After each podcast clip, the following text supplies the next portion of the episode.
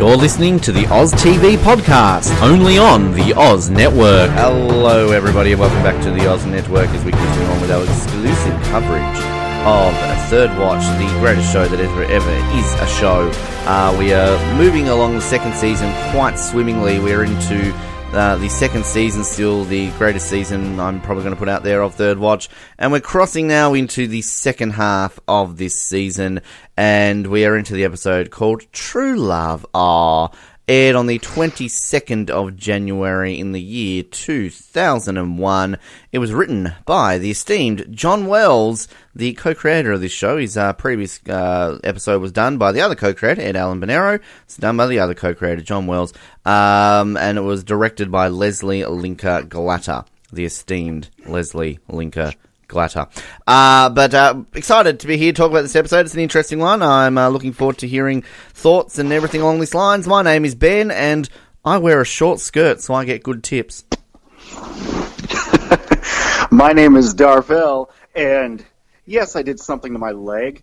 I chased my moron partner when he jumped across the Grand Canyon back there.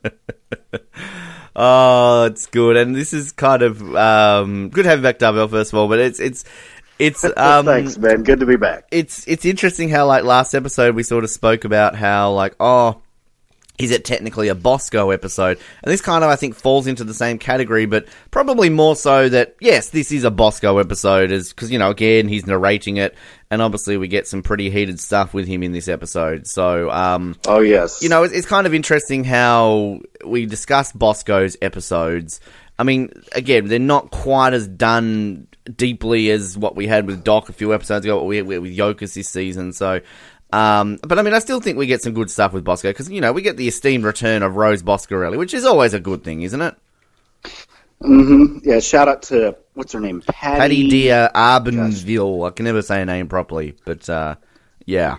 Yeah. Props to Patty. We love Patty. We we talked a little bit about her last season when uh, she obviously came into it, and kind of as Brandy and I mentioned, she's a a very much an ongoing uh, regular. Uh, the fact that, um, unlike Kim's mother, they actually keep the same actress uh, throughout the entire series run, and I, I do believe that yes. she basically. I think we kind of went over it. She um, is in it all the way until season six as well. So, uh, but the thing mm-hmm. that I the thing that I always notice about uh, Rose is the fact that every single time she makes an appearance, she has a different hairstyle. I don't know if you ever noticed that. She's the Madonna of Third Watch. She's always got a different appearance. nope. Nope, didn't really pick up on that, but it is an interesting observation. Maybe it's just me. Maybe I just noticed hairstyles and stuff. Um, maybe, yeah, maybe. Maybe that's why. I'm maybe it is just you. I don't know, but uh, um, yeah, we like Patty D'Arbanville. Uh, she'd be one similar to what we're talking Patty about. Patty D. Patty D. Yeah, I like that. Patty D. Similar to what we're talking about Joe Lisi uh, last episode. I, I, feel we could get Patty D on the show. I think Patty D would be someone who would gladly talk about it. Because, I mean, looking at her film credits, I mean, you know, she's been in a lot of things.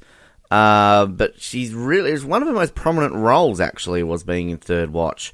Um, sort of as a side character. I mean, just going through here with her, Frank. She was in a TV series in 1989 called Wise Guy, where she appeared in multiple episodes. I've heard of that. I've never heard of that one. Uh, she was in a, she was a lieutenant in a TV series called New York Undercover. Obviously, part of the main oh, cast. yeah, yeah, that was a that was a pretty big one from like ninety four to ninety eight. Uh, yeah, ninety four. But it never, but like Third Watch, it never got the recognition. Never heard of that one. Um, so she was obviously a main cast member in that. Uh, she was a regular on. I've heard of this one, Guiding Light. Um, oh, everybody's heard of that. She played. Well, she was a regular on Sopranos for three episodes. There you go. But uh, yeah, one one of her more prominent roles would be Third Watch. I mean, clearly she's done a lot, but um, yeah, as I, I, think I mentioned in our last episode when we had her on the show, uh, when we had uh, her, as in Rose Boscarelli, was in an episode. She was in an episode of um, another show that we're covering, of course, here on the Oz Network, uh, Nip Tuck. She was only in it very briefly, but um, yeah, so. Patty D, we get some Patty D this episode. We like Patty D. Um, but we, we get some Jimmy, which is good. Uh, I don't know why I'm speaking like this. Or is it? yeah, look, we we kind of are once again in this notion where we can't really defend Jimmy, can we? no. Oh, I just I love the way this episode kind of paints out Jimmy as being a victim. Really? you knew what you were doing, buddy. We're two men here, and we're the ones basically on the women's side here. So anyway, Um, but we'll get into all of this. We've got some good stuff. Uh, and of course, Yeah. uh, we get some great Tatiana stuff in this episode. So, um, oh, Yes, because she she likes John. she likes she likes John. I don't know. I was trying to imitate her, but I didn't do it. I didn't do a very. if that's job. your Russian accent, your Ukrainian accent, uh, stick to your No. Australian accents because they're better. Um, fuck you.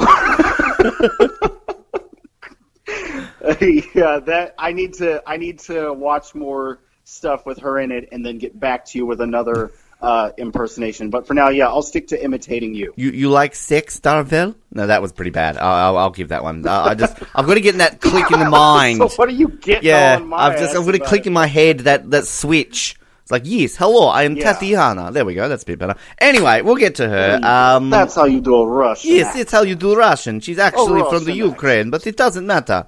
You like sex, John? there we go. Uh,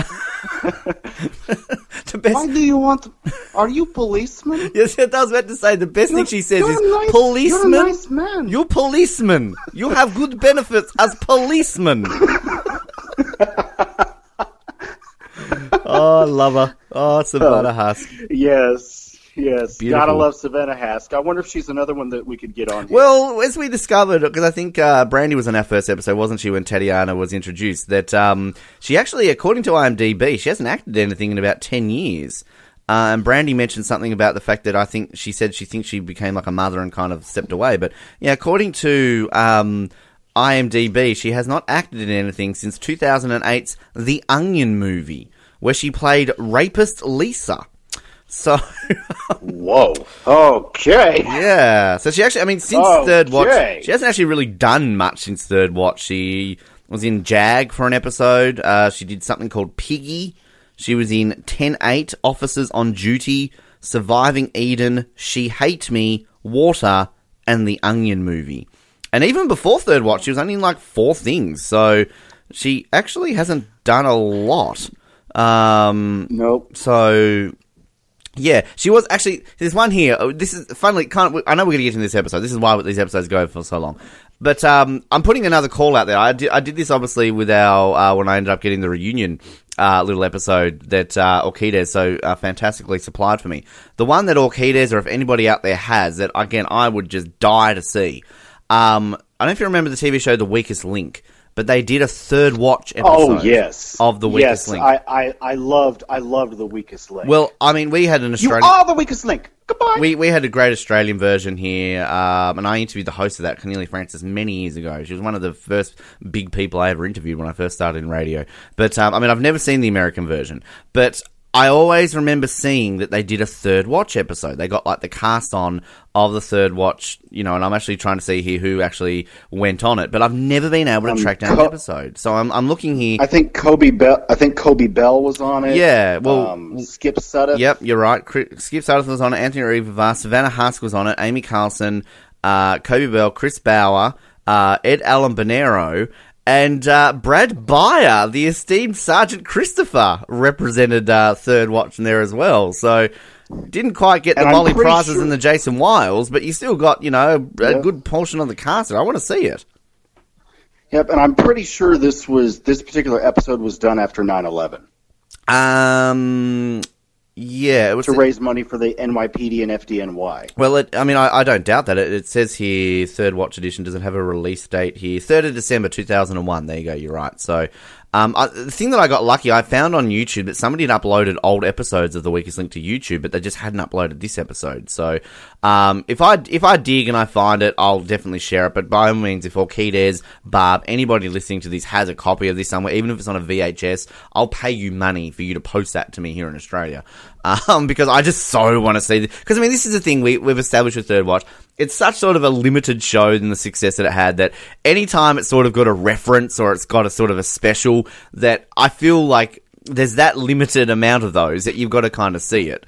Um, and kind of like how I, I referenced that, um, the, uh, what was the, the Jennifer Lopez Ray Liotta show that they kind of had a grave Shades of Blue. Shades of Blue, a gravestone of a, a departed character in there, and then also yeah, Thirty Rock, which um, I loved. They had the most random reference to Third Watch in it, which again, both NBC shows. But um, I just I remember I can't even I've got to find the episode was it, and it's um. I've gone blank on her name. The the blonde funny woman on it, not Tina Fey, the other the main star on it. Um, she was just like she For was. some reason, I was thinking Amy Poehler. Oh no no no not Amy Poehler. Um, I'll, I'll look her name up in a sec. It's like Linda, uh, yeah, K- Karowski or something like that. Um, but um, yeah, so like there's these references. I think there's like um uh, a scene where there's like paramedics or something like that in the in the episode, and she just drops a line, something like, "Oh, what is this Third Watch?" or something like that. And I just like, did she just reference Third Watch? And I had to like keep rewinding it like over and over again. She totally does. Um, so that's the only time I've ever I'll seen to it directly. that out. Uh, Jane Krakowski, Jenna Maroney is the character that I'm thinking of. Um, I need, And you know, I need to to- find that quote. Go ahead. Sorry, I'm just I'm going to yeah, Google the to quote. this, yeah, to this day, you know, and I'm sure this won't be the first time we talk about this, and I'm sure we'll talk about it more as we progress in Third Watch. Given that it was never really a huge hit, sometimes I wonder how did it manage to last for six whole seasons? Yeah, yeah. No, I'm I'm there too, and that's kind of I think the joke that was on uh, that reunion where I think uh, I mean I asked the question. I, I completely forgot that I'd sent in a question to that reunion. I'm pretty sure it was Alan Bernero sort of joked in there, and he said. Um, he said like yeah he believed that NBC basically looked outside one day and they're like oh shit third watch is still on. We should cancel that uh, after six episodes, after six seasons. Because apparently it was a thing that uh, sort of towards the final few seasons they just never knew whether or not they were coming back or not. So it was kind of they I, I mean I'm, I'm assuming that season one season two were pretty safe locked in but I mean yeah they they kind of you know and this is where if we ever get Ed Alan Bernero on the show and we are aware that he knows we exist because we know that guy Norman B emailed us through uh, emailed him through probably listened and was like Shout oh god I hate Guy. that uh, so, um, yeah, I mean that's that's one question I definitely would love to find out from if we ever get sort of a, a backroom staffer on the show or something like that, just kind of how it all went about. Because I don't think that's ever been said. I mean, we get a lot of TV shows always get explained what happened because you know they're a big show and people want to know. But as you said, like Third Watch kind of went six seasons, kind of went obscurely, um, and yeah. Um, the, I found the quote here. Um, I don't know what episode this is in. I'll, I'll need to find it. Uh, but the quote that Jenna says is she says, "Oh, for God's sakes, what is this third watch?" Um, which I be- again I believe it's in reference. I think there was like paramedics or something called because it's set in New York. Um, but I need to find out what episode of Thirty Rock that was in because I just I just that quote I just I lost my shit. I'm I'm that excitable. Um, Yeah. I'm I'm trying. I'm You know, kind of. I'm trying to find this here. I'm literally like quickly I've googled the quote, and I'm just trying to see because this doesn't tell me what episode it's in. Um. So yeah. Yeah, I'm- and I'm- I remember another thing that we had that we had talked about concerning Third Watch is if we ever is if you ever get uh, Ed Bernero or John Wells or any of the other big wigs on here. I remember you saying that you'd love to know what they had planned for season three before 9/11. Oh, absolutely, absolutely. And I actually I found a um. There was a there's an interview which I was sort of digging. We will get this episode started, folks. Don't worry. Uh, but there was an episode I was digging around with, Yes, uh, and there was a there was an interview I believe I think it was with John Wells. They kind of had like some like behind the TV studio interview with like you know esteemed writers and that sort of stuff from TV history. And they had a, a it's on YouTube. If you search for John Wells interview like September 11, there's like a five minute interview with him where he talks about um, addressing uh, September 11 in Third Watch and how they had to. Um, and he actually, it's really, and we'll talk a little bit more about this next season, obviously, when we get to the September 11 stuff. But he, he mentions how, um, they actually, actually, no, I'm not going to tell that story now because that is, that is the September 11 episode. It's, it's gonna, Yeah. it's gonna get lost in the fray if I tell it this episode. Uh, in the meantime, homework for people, uh, between now and season three, um, because we're actually quite close to that just search for John Wells September 11 interview. I think that's all you need to find, and it's on there. And he tells a very interesting story about Third Watch and September 11, which I'd never heard before. So I'll tell it on air when we get to that episode because it's a great behind the scenes look at this show.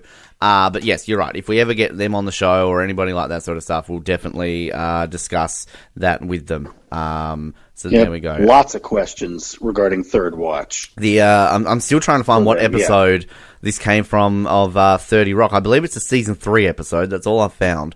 Um, but I found here a bit of an elaboration. She says, "Oh, for God's sakes, what is this third watch?" And it says Jenna about all the different paramedic shifts. So, um, yeah. Anyway, I, I'll find it. I think I've still got 30 Rock on my computer. I, I love that show. And apparently they're rebooting it. God, what are they not rebooting? I seriously, actually, just quickly on that. Third watch. In five They years' time, in five years' time, Darvell, I'm going to say this. They're going to reboot Third Watch just because they're going to run out of every other show to reboot. So, Yeah, and and I'll hey, if they reboot it, I'll, I'll give it a chance. of course, I'll give it a of course, watch absolutely. You're going to give it a chance. But I mean, I mean, we got to see Faith. Faith would probably be. You know, let's have a little fun. Let's speculate on what everybody would be doing if they were. Ah, look, Third I think we should save that. I think we should save that because again, we're getting sidetracked here. But uh, just let's be honest, they Yeah. are rebooting Third Watch. It's called Nine One One.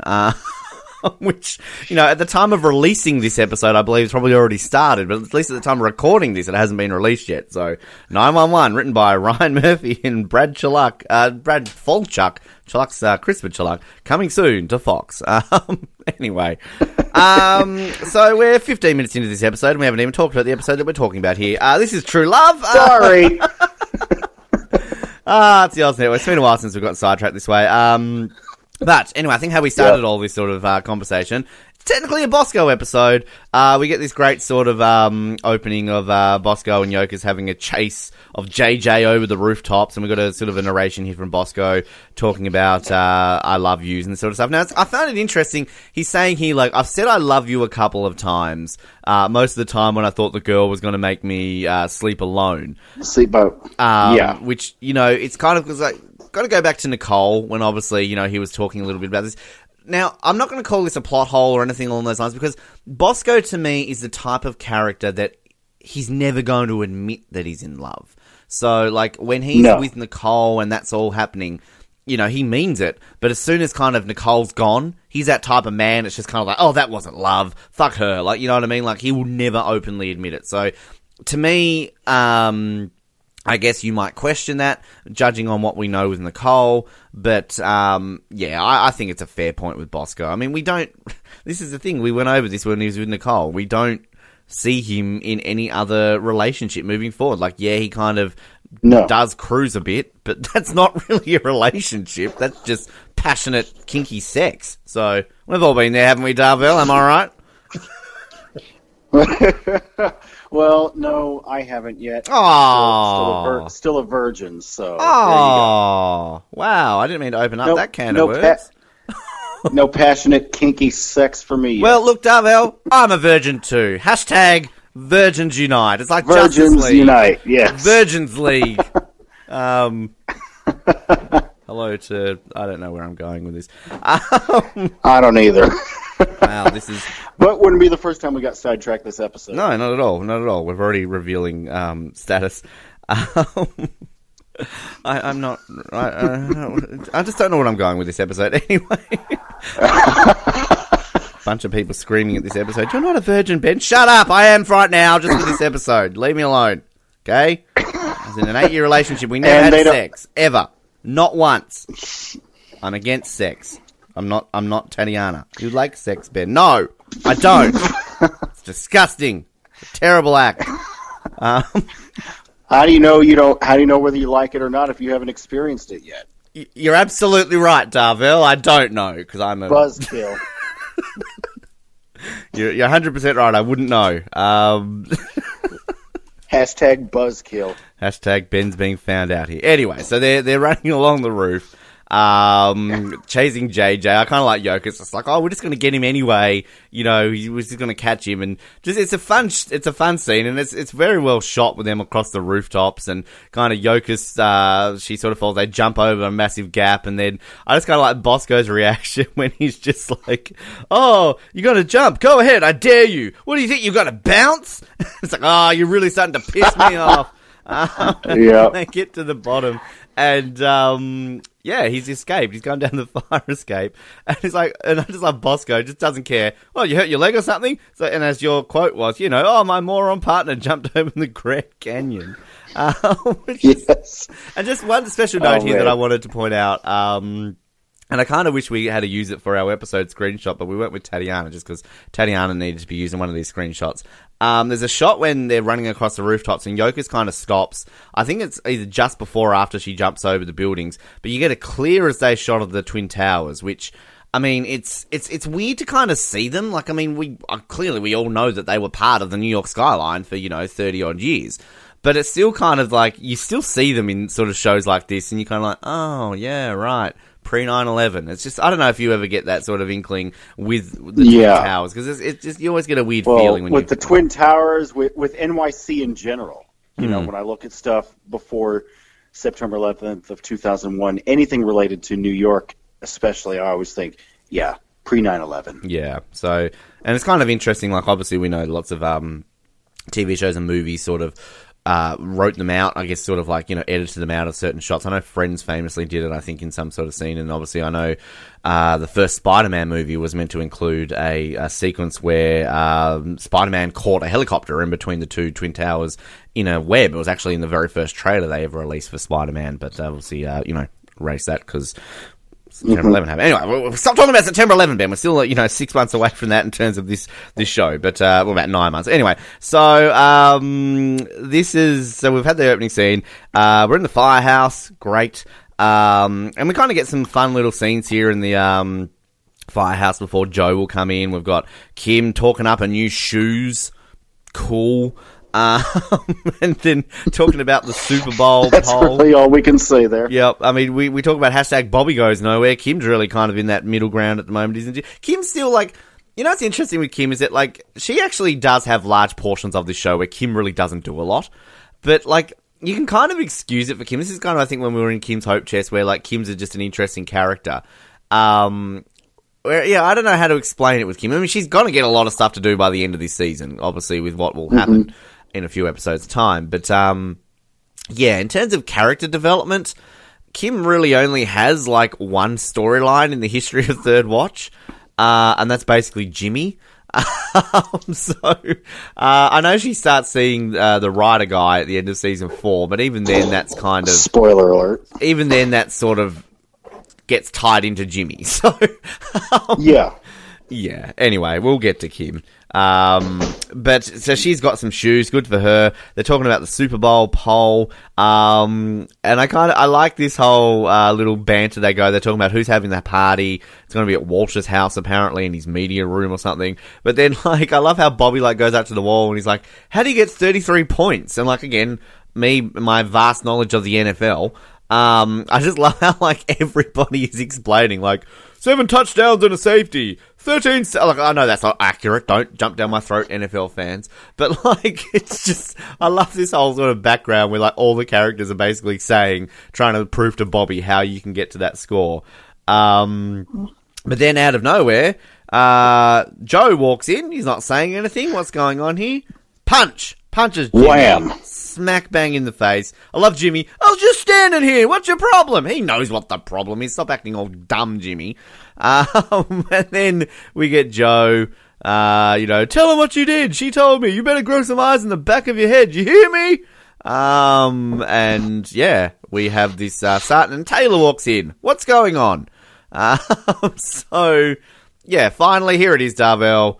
We've got the, we've got this situation that Jimmy, he's gonna get found out this episode. Yep.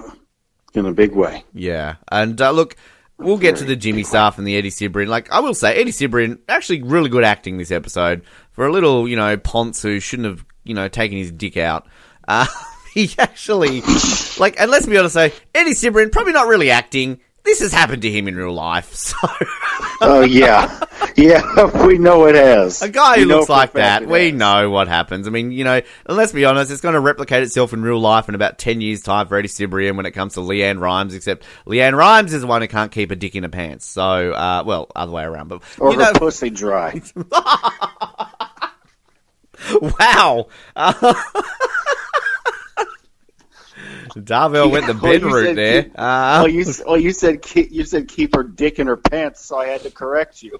wow. Are you sure you're a virgin? Um, I'm positive. hey, I know I know some of the terms and some of the slang, and you can you can be a virgin and know some of the terms and some of the slang, Ben. I um, you're absolutely right, Darvell. But um, I just wasn't expecting you to say that. Anyway, um, thrown off. Hey, that's what this is all about, isn't it? Unexpected moments. In- indeed, True Love is the episode title. Uh, Darvell Stewart, ladies and In gentlemen. case anybody forgot. Yep. Um, so anyway, after the the opening credits, uh, we got Sally on his guitar. having a bit of a sing song. And can we just point out, Skip Sudduth, real life, Pretty good musician. He's actually a musician. He has a band, which um, I kind of wish I knew the name of, which I'm going to find out actually. Um, because one of the things I learned about Skip Sudduth after Third Watch was that uh, he like regularly played in New York City in his little band. Um, so I actually uh, a couple of times I've been to New York. I, I never looked it up, but um, uh, he's there it is. Minus Ted uh, is his acoustic rock band. They've released three albums called Hope and Damage, Really Really, and Hope and Damage Revisited. Um, oh, and two of them are on iTunes. I need to check them out. Uh, I've never heard his band before, so um, I think there's a live performance of maybe not necessarily his band, but him on YouTube, and he's actually really good. I think He's actually pretty good. Yeah, I think I have seen him live in terms of on YouTube, and I've just typed in minus ten into YouTube. So there's a couple of clips.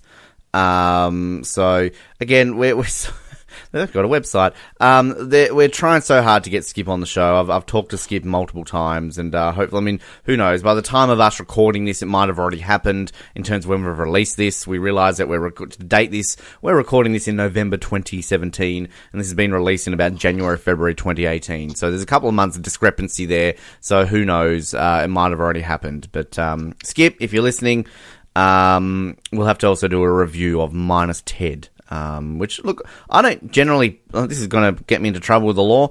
I don't generally pay for artists' uh, music uh, when it comes to uh, downloading, but uh, I might have to. I might have to get onto iTunes and download a couple of Minus Ted albums. So um, there we go. Yeah, I'll have to check him out too. Anyway, minus Ted. So skip on the guitar here. This is sort of a an actual, you know, don't ever think, oh, Sully, why is he on the guitar? You're not really expecting it though. Let's be honest. You don't expect Sully to be on the guitar, but here he is.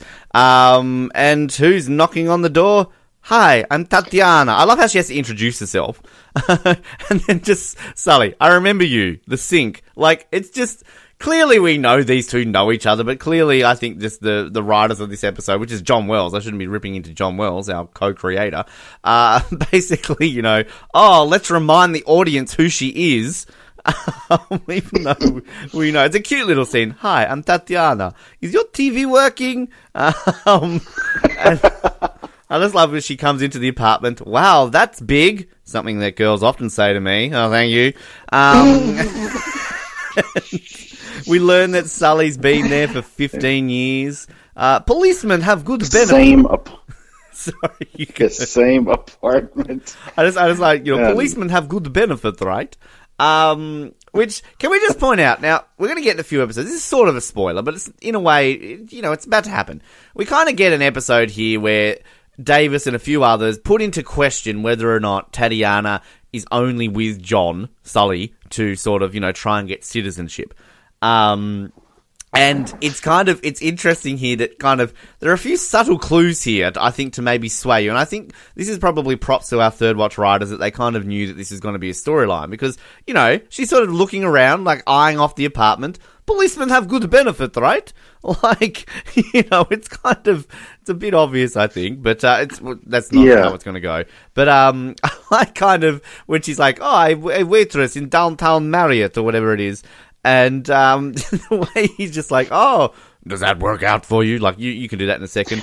Um, go, go. Does that work out for you? There you go. I wear short skirts, so I get good tips. And I just love the way he reacts. He's just like, "Oh, oh okay." Um, but um, and then he asks, "Where is home?" Because they're talking about home. She's from the Ukraine.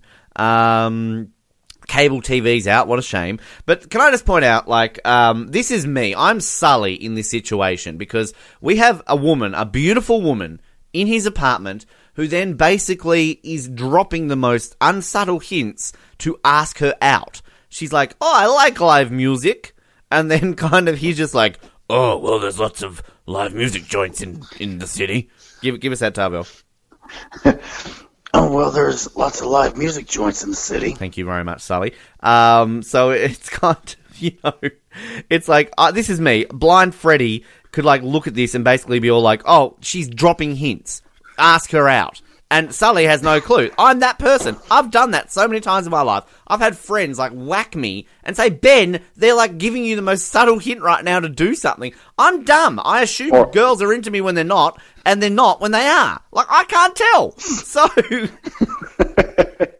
Yeah. Welcome to my life. So Yeah, I'm we- Sully. I feel yeah, I'm we- definitely. This is where I relate to Sully in this scene. Yeah, we yeah, I mean, let's be honest, we we men are pretty are pretty daft when it comes to that kind of thing. Oh, unless you're bloody Eddie Cibrian. Oh, I just smiled at her and she had sex with me. Oh, woe is me. yeah. yep. At least I had a Unless terrible life. you're Eddie Cibrian or someone who looks like Eddie Cibrian. Like, I like you, Which Eddie. I'm pretty sure neither of us are. I like you, Eddie. You seem like a nice guy. You know, you, you're a very attractive gentleman. But fuck you. Like, don't play the, oh, I'm so attractive women. Like, go away. like, just. Go back to putting out fires or some Yes, shit. you know? we'll get to you, Jimmy Doherty, this episode. Um, speaking of which, we're up to Jimmy. Um, so Sully doesn't. Woo! Sully doesn't ask her out. We'll get back to that. So um, we're gonna have to rush through. I want to try and keep this to an hour. We're already halfway through. We're half an hour in, and we're barely through this episode. Um, so yeah, Jimmy is outside. He's having a sook.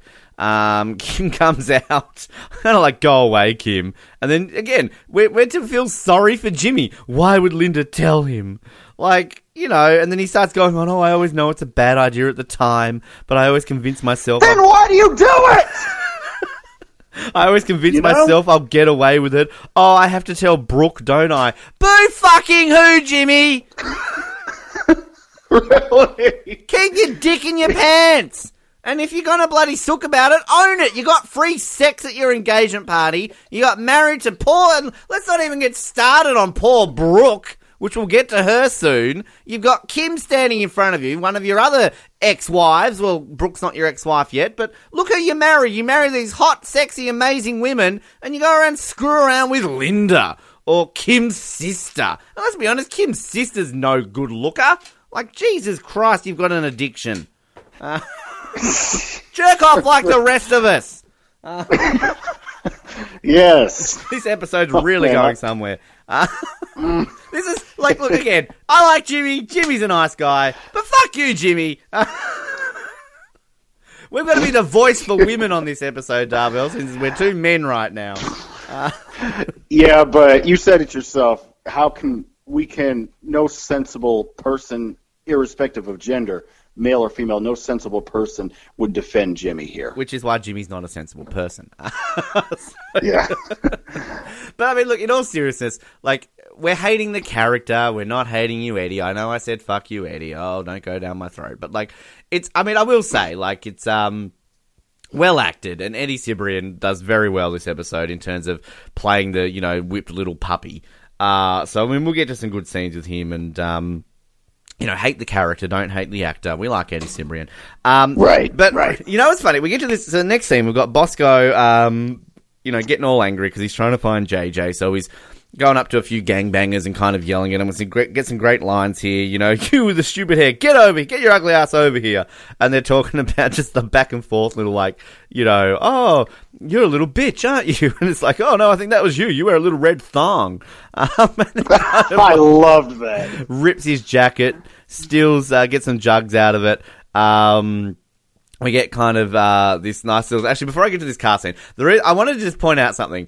Now, an episode ago, Dave, it was an episode or two, I believe it was last week. We were mentioning about. I, I said about how I like it when they reference like sporting teams and things like that. And I said in that Yes. episode, I said how we find out in I think what the first or second episode or one of the very first episodes of the show that Sully is a Yankees fan. We found out a few episodes ago Dave is clearly a Jets fan. He's talking about it, and obviously Bosco is a Knicks fan. And I said we never get references to hockey to the NHL. What happens an episode later? We get a reference to the NHL. He's wearing a New York Islanders hat, and Bosco comes up and says, "Oh, the Islanders are the best. Uh, my team. They're the best team. You're not allowed to wear that hat." So, like, here we go. Just I completely forgot about this. That wasn't me trying to be a smart ass going, "Oh, next episode they're going to reference the NHL." I completely forgot. And can I just point out, why does Bosco go for the Islanders? Nobody goes for the Islanders. He should be going for the Rangers. Who goes with the Islanders Yeah, well- in New York? Yeah, well, Bosco isn't exactly the isn't exactly the sharpest knife in the drawer in some respects. Well, it's just it's kind of it's weird because like um my dad goes for all the New York sporting teams, and like I feel that like because you know generally there's two teams per league in New York, just given it's so big. Some even have three. Um, that generally you kind of you fall into the same category. So like if you're a Knicks fan, you're a Rangers fan, you're a Giants fan, and you're a Yankees fan. If you're an Islanders fan, you're more of a, a Nets fan, you're more of a Jets fan, and you're more of a Mets fan. There's lots of Ets and Mets in there. So it's kind of weird to see someone mix up the, the Islanders with the Knicks because the Islanders don't play at Madison Square Garden, of course. Uh, they play in, I think it's Brooklyn, Barclays Center. Yeah, they do. They play the same place as the Nets play. So it's kind of like the, the Islanders are a little bit more suburban rather than Manhattan because like obviously the Knicks play right. at Madison Square Garden, so do the Rangers. I've been to both the Knicks and a and a uh, Rangers game before, so it's kind of I find it interesting. And it's a passing note. I love how we're passing judgment on character sporting team preferences when it's never a storyline. But I just kind of find it weird how Bosco's an Islanders fan and not a Rangers fan. But um, anyway, just me being yeah, Bosco's dick. Bosco. But yay to an NHL reference, woo! And hello to all our New York Islanders fans. No one goes to the New York Islanders, please. Um, Actually, I I did know someone who. Well, I didn't know them personally. I knew of someone who went for the Islanders, and I fucking hate that guy. So, um. well, random Islanders fan, if you're listening, hey. I, I hold I hold strong we opinion. Fucking hate the Islanders. well, actually, I was I like I don't like the two teams I hate in the NHL: the Detroit Red Wings and the Tampa Bay Lightning. So um, maybe I have to add the Islanders to that list. Uh, hashtag Go Flames. Hashtag Go Ducks. Anyway, um, so we get this scene in the car. Bosco sort of talking to this guy in the back, and obviously we're, uh, I just kind of like the back and forth here. My partner thinks that drugs should be legal. And then we get that this guy, I don't even know if we ever learned this guy in the back of the car's name, um, he needs an inhaler. So I got asthma. So they have to take him to the hospital and kind of like Yokas's reaction, you know, like, oh, great, boss, great, this is going to be great. Um, so you know, it's it's kind of a nice little scene. We'll set up for more of that shortly. Mm-hmm. Uh, brief little bit in the fire fire engine. Um, Joe telling Jimmy to get out of his way. There's a car fire. Cool. Um, then we're back at the hospital, and this kind of sets up Bosco's storyline. So we have the esteemed uh, nurse Mary again, Fuck Dana. Where is Dana? Dana's just gone right now. By this stage, they're literally not giving a shit about Dana because Mary's being used more often. So, like, we still will get Dana this season because, as I said, I'm pretty sure her last episode is the final episode of this season. So, hashtag Dana's still there. Um, but, but where? Who gives a shit? Uh, like, seriously, should Dana not be hooking up with Jimmy? Like, you know, like. Probably. Or Bobby or somebody. Well, she's done Bobby. Well, no, no, she already, yeah, she already did Bobby. Hashtag already did Bobby. Uh, you know, Dana is probably one of the few women in Third Watch that Jimmy hasn't nailed yet. Yeah, her and Yokas. Let's yeah. be honest, Jimmy and Yokas are at it behind the scenes. That's just a storyline that was never written. Actually, now that would be interesting. Do we ever get a scene between Jimmy and Yokas? There's a question no. for, for Barb and, and Orquidez. Did Jimmy and Yokas ever share a scene together? they might be the only pairing that don't. I mean, do Bobby and Yokas share a scene? Um, you know, think of these random pairings, whether or not they share a scene or not. Um, so we then get Mary basically asking, "Oh, Boscarelli. Is that a common Italian name? And to which Bosco's like, oh, not really. So we find out that Rose Boscarelli is in the hospital. Bosco's mum has been beaten up. And this kind of, it flicks a switch in Bosco. Like, I mean, we're talking, I'm trying to talk up Eddie Cibrian's acting. Jason Wiles acting this episode. Wow. Um, kind of, we've had jovial, light, funny, typical Bosco this episode. But from this moment on, it's like somebody flicks a switch in him. He goes and sees his mum. She's all beat up and we find out there's a guy called Steve, clearly her boyfriend. Um, and then to which, you know, Rose is kind of saying, look, it's my fault, it's my fault.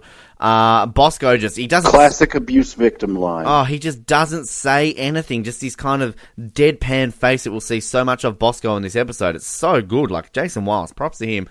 Drives off, Yokas comes, um, you know, he just doesn't say anything. She's kind of obviously trying to talk through, ask questions, and he's just basically like, you want out, I'll pull over. Um, and then we get to this sort of like a laundrette, I guess he works at. Um, Bosco chases after him. He gets away. Um, and I kind of love this scene when like Bosco's like throws a beer bottle at the core and is just like, damn it! Just like so angry. Um, and again, just props to Jason Wiles. He's just so good this episode.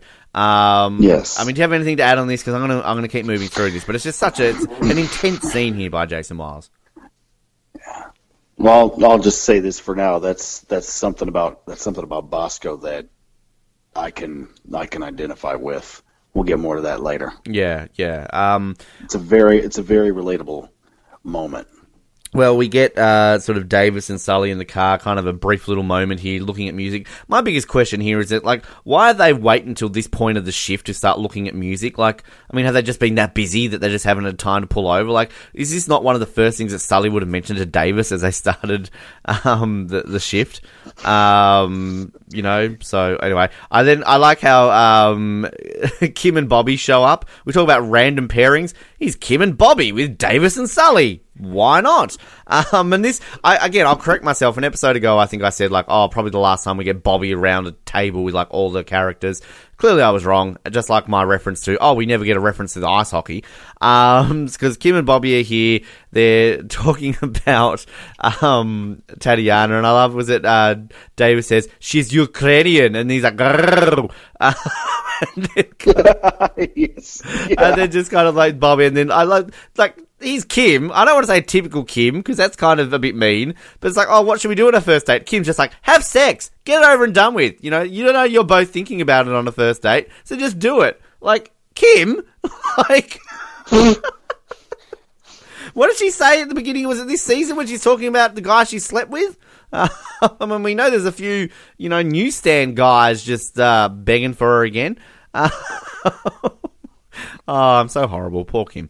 Um, but then Carlos and Doc show up, and then I just love Carlos, just random Carlos scene when he's like, "Oh, oh, Ukrainian, she got any friends?" And then Doc just retorts Any with, desperate ones? and what? Any desperate ones? Sully, Sully Oh, the storms off. comedic, the comedic genius of Doc and Oh, there's such some good moments between Doc and Carlos in the next couple of episodes. Just these random little bits, which, let's be honest, would make for some great scenes, which I'm sad we never get to see. Um, Sully storms off. Carlos tells everyone about what happened with uh, Lombardo and Jimmy. I love Carlos. It's the best thing that happened in ages. Um, he's like, What? "Oh, it took five of us to pull him off." And then was it Bobby says, five of us? You're in the corner eating Cheerios." Everyone's just so mean to Carlos all of a sudden. But then um, the fortune cookie that Sully had, Kim reads it. It's some I didn't even write down the love quote, but it's some profound thing. It's like ooh. Um, but yeah, anyway, so we get Bosco. I don't remember. Bosco waiting for the guy, uh, waiting outside the house, and Yokas kind of. Um, you know, talking to him. And I just, again, I just love this sort of scene here where Bosco, again, he's just, everything Yoka says, he's just staring off blankly. He's just got this blank look on his face. We get a call, there's been shots fired, um, and Bosco basically, they finally accept it. Go, yes. Talk. Yeah, and I was. I didn't know if you wanted to say something say- there. Well, I was going to say, and and Bosco, do, and they don't, and Bosco doesn't respond to it, but then you went on and said that they do eventually respond to it. But you know, I think it probably would have would have been more profound if they had, you know, just not had him respond. Hmm. You know, because not had not had five five David respond. Well, he kind of didn't have a choice. Because then you would. He didn't say anything. He didn't want to, but as soon as Yokas was like five five David responding, they kind of had to. So I mean, he's driving, Yeah. so um, he's got, has got no no choice in that matter. But yeah, I know what you mean. I absolutely know what you mean. But I mean, you know, we also know that Bosco's not going to not respond to a shots fired. Um, I mean, he lives for that. yeah, exactly. Uh, so we kind of get a brief little scene. You know, his douchebag Jimmy, his locker and photos have been destroyed. Boo hoo. Um, then we get Bosco. I'm not going to say anything more Who's about destroying him? Uh, we're going to guess it's Joe, probably. Um, Bosco and Yokas, uh, we kind of get a little scene with them. She wants to go out for a drink with Bosco. Um, and just sort of saying to her, like, oh, you're going to go home, right? And he's just kind of like, oh, you know, yeah, I will. But then there's his mum, Rose, is waiting for him. They kind of have this great little scene, you know. Again, Bosco and his mum just have great little sort of. I mean, it's weird saying chemistry, but you know what I mean. They work so well off each other, Jason Wiles and Patti D. Um, you know, please don't hurt him. You know, he could lose his job, and then kind of just Bosco just going His job? His job? Yeah, and then she's obviously saying like I hit him first. He, I was chasing him. You know, he loves me. He doesn't mean to hurt me. I need him. Again, kind of as you said, victim sort of. Um, Classic abuse victim lines. but again, just like just Jason Wiles' acting here is just so good. So is Patti D's, not to take away from her acting as well, but. I, I, I like a sort of a, re- a vengeful Bosco, you know, because this is this is Bosco to a T. Once he gets something locked on and he wants to hurt someone, he's going to hurt someone. So, um, you know, he's he, he's he's driven by this. Um, yeah, Jimmy waits for Brooke. Oh, here's Eva LaRue. Beautiful, beautiful woman. And what a dick you are here, Jimmy. Uh, but, like, I mean, let's be honest. Well acted here by Eddie Cibrian. He does, like, again, going back to my point, he's not acting here. He's had this speech a few times. Just being so nice. Um, this uh, is the second last time we will ever see Brooke, by the way. She'll be in one more episode after this. But um, Jimmy opens up, admits to Brooke what he did. Um, I kind of like Brooke's sort of reaction here straight away. She's like, "Oh, this isn't going to be one of those horrible fire stories that are going to keep me up at night." You're a cop, Brooke. Uh, you also have your horrible stories. um, and yeah, um, she admits, and then you stay away from me, Jimmy. She walks inside, and there's douchey Jimmy just standing outside, looking all sore, little puppy. Um, again, well acted, but fuck you, Jimmy. Um, you le- that's Eva LaRue. She's right there, and she's upset. You cheated on her. You cheated on Brooke. Screw you, Jimmy. And not in the way that Linda did in the bathroom. Um, oh man, stupid Jimmy. Uh, we get Bosco. He's waiting in his car, still waiting for Steve. Uh, this time it's obviously out of hours, and Yokas shows up. I love how Yokas is like, "Did I scare you?" Um, and then we kind of get this, you know, powerful little scene when Bosco, um, he pretty much admits here, sort of, you know, obviously this sad history of abuse with his mum. Uh, you know, when he sort of says this guy, the guy before that, the guy before that, and the dad before that. This is the first. and dad. This is the first time I believe we ever. I mean, we we we learned a little bit about Bosco's past in terms of you know what's happened to him, but this is the first time we ever actually straight out hear uh, that his dad did it. Um, and I don't know if it's this scene. It might be coming up where we get the very first reference to Bosco's brother, um, which we we haven't quite had a uh, reference to yet, Mikey. Uh, but uh, we'll get that at this episode. Uh, obviously, Mikey will become a bit of an important person in this show in a few seasons' time. Um, but we get that very powerful line uh, when he says, you know, beating women is as American as the 4th of July. You know, we see it every day. Um, but yeah, I mean, it's, it's, it's a, like, this is, the what you go ahead. Please go, Darvell. the the way the way he says it, you know, you can tell you can, you can tell that he's trying to sound like he's brushing it off. You know, just the way he says it's American. It's as American as the Fourth of July. We see it every day, right? Yeah. Which You know, he's he's trying to shake it off. which you you know it's a sad fact that they do and I mean this is kind of a thing where you know we, we talked a little bit about this on uh, on the four days recap this season where you know it's it's still relevant to this day whether or not that's a good or a bad thing and I find this is still clearly relevant to this day. I mean, I don't necessarily how it know how it is in America, but uh, you know, there's been a huge thing here in Australia in the last 12 to 18 months of sort of um, domestic violence. They're sort of re- they're trying to rename it family violence. Um, sort of campaigns here and everything along those lines when it comes to this sort of stuff. So, um, Well, I've never heard. go please, Darvell, continue. Yep, yep. I haven't I haven't heard of them trying to rename it here in the U.S. But It's just, I think it's just one of Yeah. these like, um, I mean, it's we we have um the uh like a, a what is it called like a sucker punch. You know, one punch can kill. Um, and they they they sort of the media reference it now as coward punch rather than like you know a, a sucker punch or whatever they're called. Um, you know, because there's the campaigns around that about how you know one punch can kill. Don't go around punching people. Um, so like it's kind of like a thing here. Obviously, yeah, it's it's they they refer to it as family violence now rather than domestic violence. Um, but yeah, I mean, it's, it's again sort of going back to my point is just that it's still relevant, highly relevant to this day. Um, and I mean, as a lot of issues are in Third Watch, because clearly the world's issues are not solved in, you know, 17, 18 years. Um, but yeah, I mean, it's still very powerful. Just that, just that line that he says, you know, the way he says it, um, powerful. So I don't know if you've got anything to add on this scene before we, uh, before we move on. no, Nope. Uh, so we are back here with Sully. Oh, cute little Sully getting a bit awkward trying to knock on Tatiana's door. Uh, again, this is me. Um, eventually does it, and Sully invites her out. I, I love Tatiana's reaction. Uh, you know, uh, this is where you can repeat this line for me here, Darvell. I thought that we might go out together sometime. I thought that we might go out together sometime. And Tatiana's reply, okay. Took you long enough. just the way she, yeah, it sounds nice. Uh, I think kind of just like they're back and forth trying to work it out. She works on weekends. He's working uh, to 11 for the next two weeks. Why is this a surprise, Sully? What is this show called? It's called Third Watch because you work the Third Watch shift. Why is this a surprise to you? You always work that shift. Um, and then basically they're going to see each other tonight. It's nerves. it's nerves. I mean, it's it's pure nerves. You know, it's heat of the moment. Yeah. They uh they're gonna see each other tonight and I love their little smiles and their reactions. I mean, that's we've been there. We've all been in that situation where kind Yeah. of like, you know, somebody you, you like said yes to a date and you kind of like, yeah, all right, cool. Um so yeah, it's it's a nice little it's a nice little moment. yeah, I'm I'm I'm smiling. I'm smiling right now, man. yeah. Uh Smiling right now. douchey Jimmy um, talking about uh, to Kim, told Brooke the truth. He's got to tell Joey as well. A scene that we never see. What a shame. Uh, and then we get this sort of scene between Jimmy and Taylor. Um, you know, sure you don't want to leave. I'm a pariah around here. Taylor's like, oh, what do you expect? Uh, then kind of Jimmy trying to defend it. Which, look, I'm going to say here, I don't get the backstory here with Jimmy and, and Linda.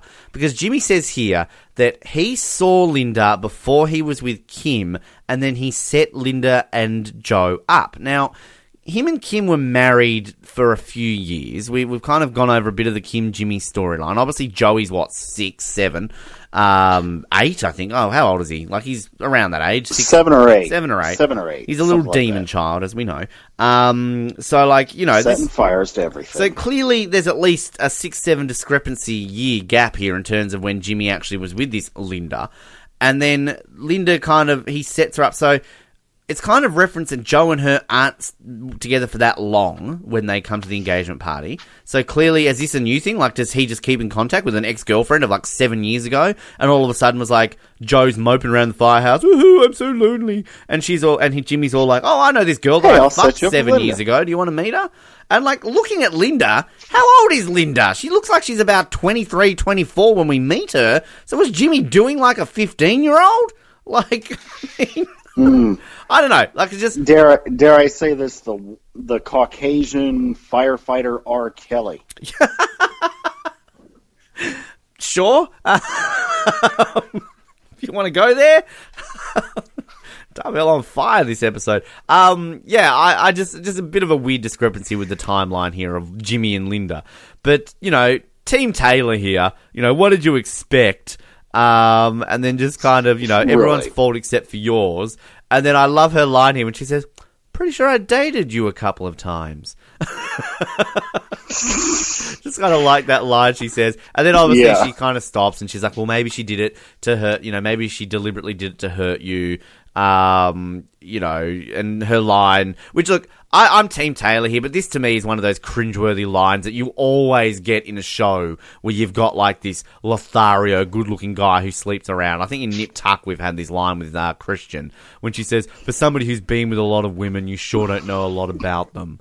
Um, can we can we just can I just point this out? Like I'm I'm not It's overused. it's overused, and I'm not saying anything like it's a fair point. But can we have like an episode where we've got like a girl who sleeps around and a guy turns around and says like, for someone who's been with a lot of guys, you don't know about much about them. We never get that line. no, do we couldn't. No, we no, we couldn't. We could not get that line because It's double Girls standards and it doesn't shit. work. Yeah, exactly. girls would lose their shit. But we know, can- as we know, sexism not- only works against women. It's never there. sexist against men. So that's another story for debate. Um, yeah, just like just like just like just like just like just like if you're not white, you bullshit. Mm.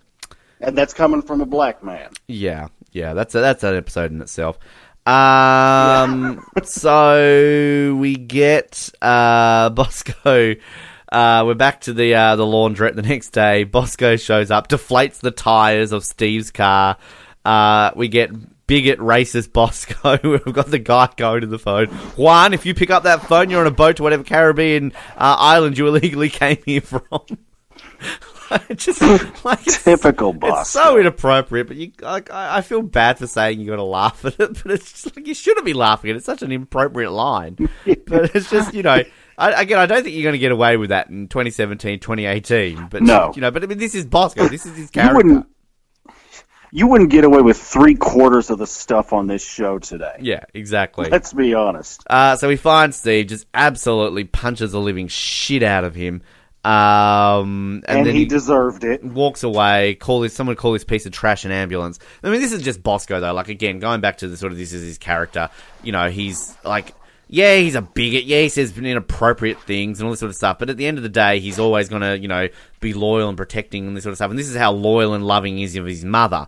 That I mean, let's let's analyze his situation here. He is an NYPD officer in clear view of probably about thirty witnesses in uniform just clearly bashing a guy up while his partner stands on and then uh, takes the time before she, you know, stops him. Like, I, I'm usually an advocate of defending police in a lot of situations. I realize there are plenty of times police don't deserve, deserve to be defended. I'm not saying police are 100% innocent.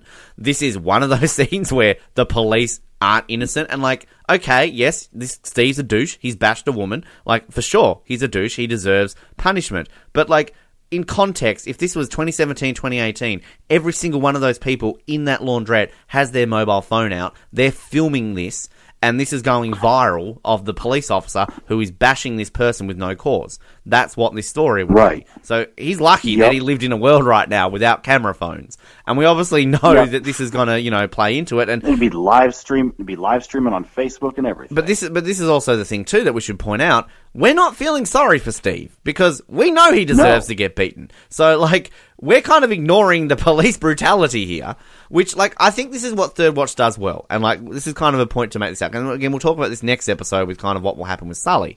But like it's it's pointing it's like the world isn't black and white. There are not easy answers to everything. And we know Steve deserves a beating. We know Bosco's in the wrong. He's going too far.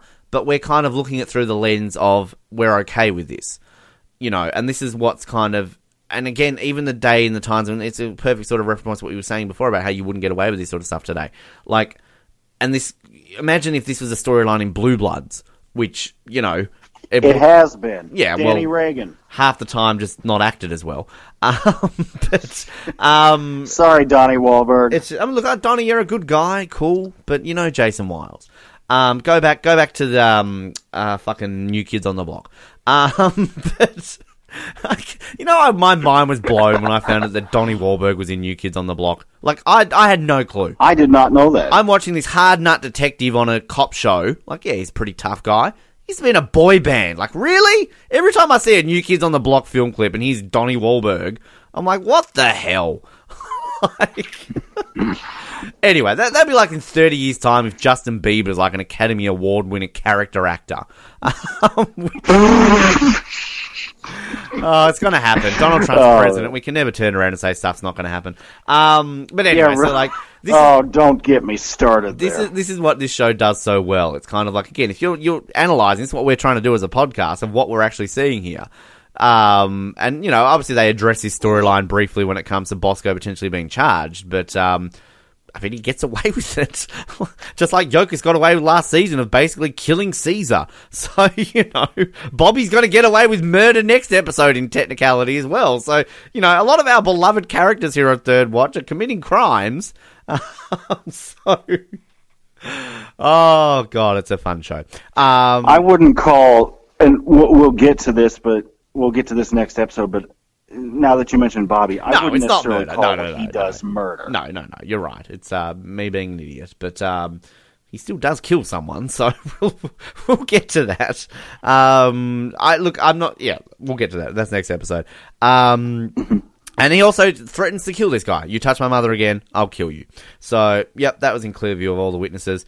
Um, we got Sully, um, thinking, looking through the paper, can't find anything. This is fucking New York City. You can't find somewhere to take someone for a, a live show. Um, and oh, this is Davis. This is just so fucking fantastic. Um, when he's like, "Oh, just have sex with her." Is that all you think about? Yes. Uh, and then it's like, oh, you know, I don't want to make the first move, you know. And then what does Bosco say? Like, oh, girls expect you to make the first move. Otherwise, they go home and they're thinking, is there something wrong with me? Is my butt too big? Is he gay? Like, I just love I love Bosco's female voice. Davis's female. Yeah, Davis just does it. Oh, wait, Davis's. I'm sorry. Oh, he's just so good. Again, this is just one of those scenes where I'm sure it's in the script with what they've got to say, but you just want to believe that they kind of ad lib a lot of this because it's just so natural. And again, just yes. the Third Watch are just making this so natural. And this is Third Watch versus Blue Bloods. Maybe we'll do an episode at the end of all six seasons here to compare them, or Third Watch versus 911. You just don't get this, you know, like uh, connection that we have between the characters. Like Blue Bloods, like it's just it's not the same. Blue Bloods feels so scripted, whereas this just does not feel scripted. Yeah, and to be fair, we haven't seen 911 yet. It will, well, it will it have debuted by the time this episode uh, goes up? I don't know. Yeah. But during the re- recording, during the we recording, haven't. we we haven't seen it yet. So who knows? And we're going to cover. Maybe we're obviously turn out good. We're going to cover that from the beginning. Uh, so we'll see how that goes. But um, I think kind of like, and it's it's an interesting. Like Aaron Sorkin gets so much praise uh, through his you know television credits with the West Wing newsroom and you know all the other sort of shows he's done because of his sort of banter and the back and forth and the dialogue between the characters. That's what made like the West Wing so popular. The newsroom when that was sort of popular for a couple of seasons because Aaron Sorkin as a writer has such a way with words and making things seem so natural between the characters so that you're watching a show yeah. and you don't believe that it's a scripted TV show.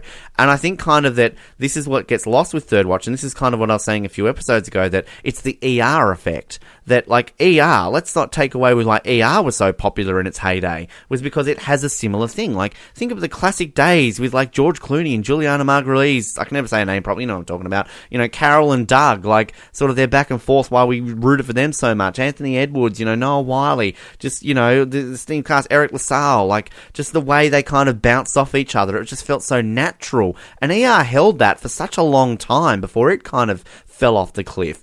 And like you really do feel in Third Watch the early days with it. And it does it's still there in the later days. Like I'm not saying it goes away completely. It's just not as evident as we're going to get in these seasons of just, you know, the ability here with John Wells because he's obviously come across from ER to create this show of just how natural it is. So I don't know. This is just us defending Third Watch, us, you know, always kind of coming to its defense why this show never got as much credit, particularly with the acting awards.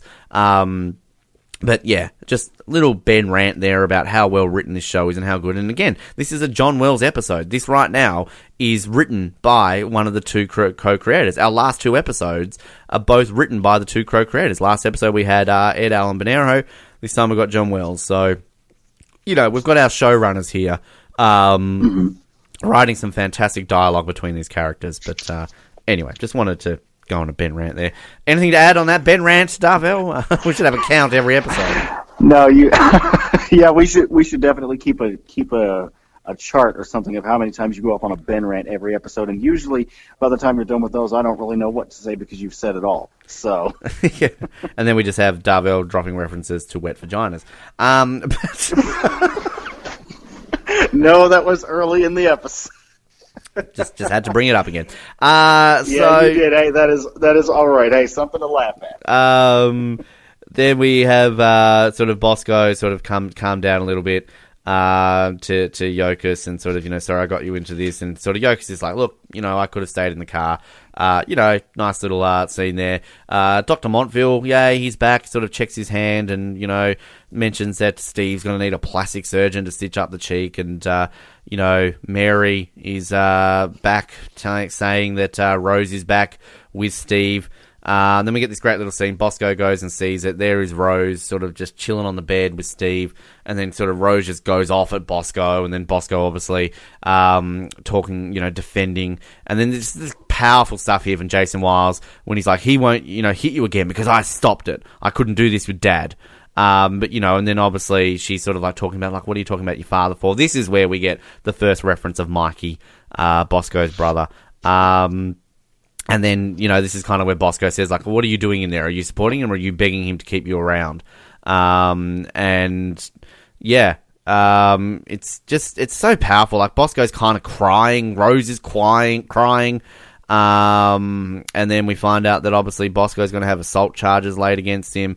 Because uh, this is obviously where Bosco sort of walks off by himself. He's just standing in that room uh, by himself, and sort of Yokas comes in. So powerful. Just I don't know if you've got anything to add on this scene, yeah. but uh, you know, it's just it's such a powerful scene and a powerful storyline. Yeah. Do you have anything to add? Nothing. Nothing. No. no. nope. Um, we got uh, back at the firehouse. Jimmy comes down. Everyone's at dinner laughing, but they all go quiet when Jimmy's there, and Jimmy kind of apologizes uh, to to everyone. Um, and I'm just gonna I'm just gonna close off the Jimmy stuff here because I mean I know there's a scene in between these two scenes, but I mean I'm done talking about Jimmy. Uh, next scene he's outside. Yeah. He confronts Joe. I'm sorry, Joe. Hey Jimmy, was it worth it? No. Uh, that's all we've got, and then we get everyone staring at uh, Jimmy. Oh, so like that's kind of our Jimmy storyline. It's done. I mean, we'll get more of sort of Jimmy Joe kind of stuff to come this season. There's a bit more of a plot twist to come later on with uh, this whole situation. Uh, but yeah, do you have anything to add on douchebag Jimmy at this moment, or are we done talking about him? Yeah, we're done talking about him because we'll basically be repeating everything we've said already. Yeah, fuck you, Jimmy. Uh, so we we do get now like this scene here. Um, I gotta say, this is a nominee for me for top five of this season. Um, the first date, Sully and, and Tatiana. Um, oh yes, just look, put it in there, put it in the mind basket for a potential top five moment for this season. Uh, they show up to this bar because Davis, I should have mentioned before, suggested take her down to a downtown fancy hotel. They've always got a piano playing uh, music, but this time around, no piano playing. There was no customers, uh, even though the guy on the uh, phone said they would be uh, having music till one.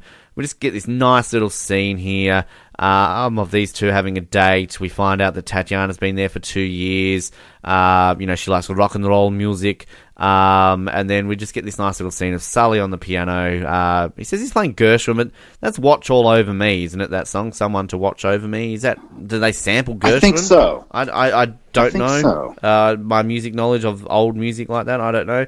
Um, couldn't couldn't tell you, but for the hell of it, I'll say I think so. Yeah, well, it's interesting. It says, and I just I love Tatiana. Yes, yes, I know this. Um, and it is okay. I'm to correct myself. Uh, was composed by uh, Ira Gershwin. Uh, sorry, hang on. I'll, I'll, rephrase that. Composed by George Gershwin with lyrics by Ira Gershwin. Didn't realize the song was that old. Um, so it has been performed by many artists since its debut as a jazz standard, as well as key work in the Great American Songbook. It is referenced but in the Frank McGuinness play "Someone Who'll Watch Over Me." So, oh god, there's a, about a hundred different famous recorded versions here, according to Wikipedia. Um, so famous people here uh, Judy Garland, Frank Sinatra, Ella Fitzgerald has done it. Um, Sting, good old Sting. Um, Elton John. Um, Gotta love Elton John. Yeah, so a lot of people have done this song. So, um, yeah, this goes to my knowledge of how old this song is. Uh, 1926, this song was uh, written by George Gershwin. So, okay, never mind. It was done by Gershwin. But anyway, this scene is great. Um, just a little smile they share with each other, and then kind of, um, you know, Sully. That's all I remember. Ah, uh, first date. Here we go, Darvell. Um, yeah, I don't know what you say. This again. I'm going to say it again. Nominee for top five moment of this season. Yeah, yeah, definitely, definitely in my mind for it too. Nothing to add on this. No, other than Sully can also can also definitely play the piano as well as the guitar.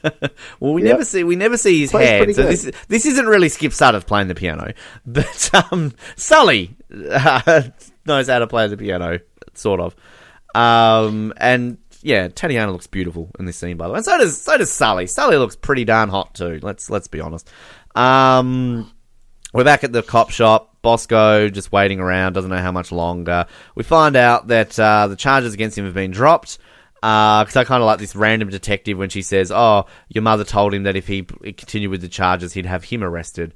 So here's Rose standing up for for Bosco. Uh, then we get Tatiana and Sully back at the uh, apartment complex. You know, Sully sort of asking, "Oh, yes. Uh, do you want? Uh, you know, I thought women wanted unpredictability. No, women want predictable." Um, and then kind of, you know, uh, you don't want to invite me in. Uh, and then kind of, oh, I don't really have anything to drink. You know, I might have this. And I don't want. I'm not thirsty. I just want to go to bed. Do you like sex, John? because I like sex. Sully's just. Sully's face. He's all like that again. That's me. I, I'm not implying shit. And then that happens, and I'm like, um, okay. oh god, I love Yeah, it. Sully's just. Sully, yeah, it's just like. Uh, yeah, why not? Can we just point out that, like, of all our, our beloved, well, 10 now, it's 10, obviously Taylor's in, um, it's been a while since we've seen sort of one of our main characters act like, actually on screen, not just implied. Like, uh, obviously Jimmy in the bathroom with Linda, we had Kim in the, uh, fi- the, um, the, the newsstand guy. Um, but like, it's been a while since it's been implied that any main character gets sex. Like, I mean, obviously you assume Yokas and Fred are doing it. Um, you know, Bosco and Davis are always talking about it, but you never directly, like, I, I guess kind of Davis, uh, in the ties of bind with, uh, the ADA woman, kind of, it was implied, I guess, that they would have had sex when he showed up at her house. But, um, yeah, I mean, you know, uh, oh, I guess Carlos last episode. Okay, maybe I'm just uh, t- taking away from my own point here. Hasn't really been that long since we've seen someone get sex. Uh, two episodes ago for Carlos, not last episode. Uh, anyway, my point is, uh, Sully got laid. Hallelujah. Uh, so. It's been, Yeah. it's a long time coming. Uh, Okay, on that note, is he our last major character to uh, actually get sex? Maybe he would be, wouldn't he? Yes, I do believe so. Doc's got sex. Carlos has gotten sex. Bobby and Kim clearly they're doing each other. Jimmy's sleeping with everyone. Um, well, Taylor not yet, but I mean, her and Bobby, it's never kind of discussed if they do or not, but maybe. Um, Yokas obviously. Bosco, yes, with Nicole. Davis, yes. Uh, so yeah, Sully's the last kind of character Yeah. to get lucky. So there you go. Congratulations, Sully. I'm, I'm looking forward to the uh, Swirsky sex scene coming up. It never happens, people. Don't get excited. Um, but, uh, we we close it out with um, this very emotional scene with Rose and Bosco, and um, you know she's begging, "I love you so much. Please forgive me. You know I'll never do anything to hurt you." And they're both crying and they hug, and that's the episode. Um, Yeah. Oh, it's deep. It's sweet. Good old Rose and Bosco. And I don't know. I think it's a few episodes again till we get beloved Rose Boscarelli back. I mean, she's at least in every season, I believe. Uh, but anything to add kind of on in these closing scenes here? I mean, you mentioned you had something to sort of discuss with this storyline when it comes to, to Bosco. Which you don't Yeah, have to if you don't want that- to. Yeah, I'd rather I'd rather discuss it off the. No, that's the that's record. completely fine, Darvell. No pressure on you at all to do anything along those lines. But um, we obviously, yeah, powerful way to end the episode. The next episode that we will get uh, Rose in is Childhood Memories. Is that a, that's a season three episode? Is it not? Yes, yes, it's So- season. Yeah, it's episode six or seven of season three. So so yeah, it's, it'll be a while till we get uh, Rose back. Um, yeah, you are right. Episode seven of season three. Um, does she appear in every season? I'm just looking here. So childhood memories. I swear she.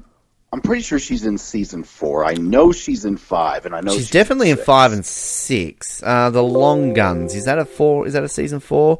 No, that's a season No, three a season episode. three.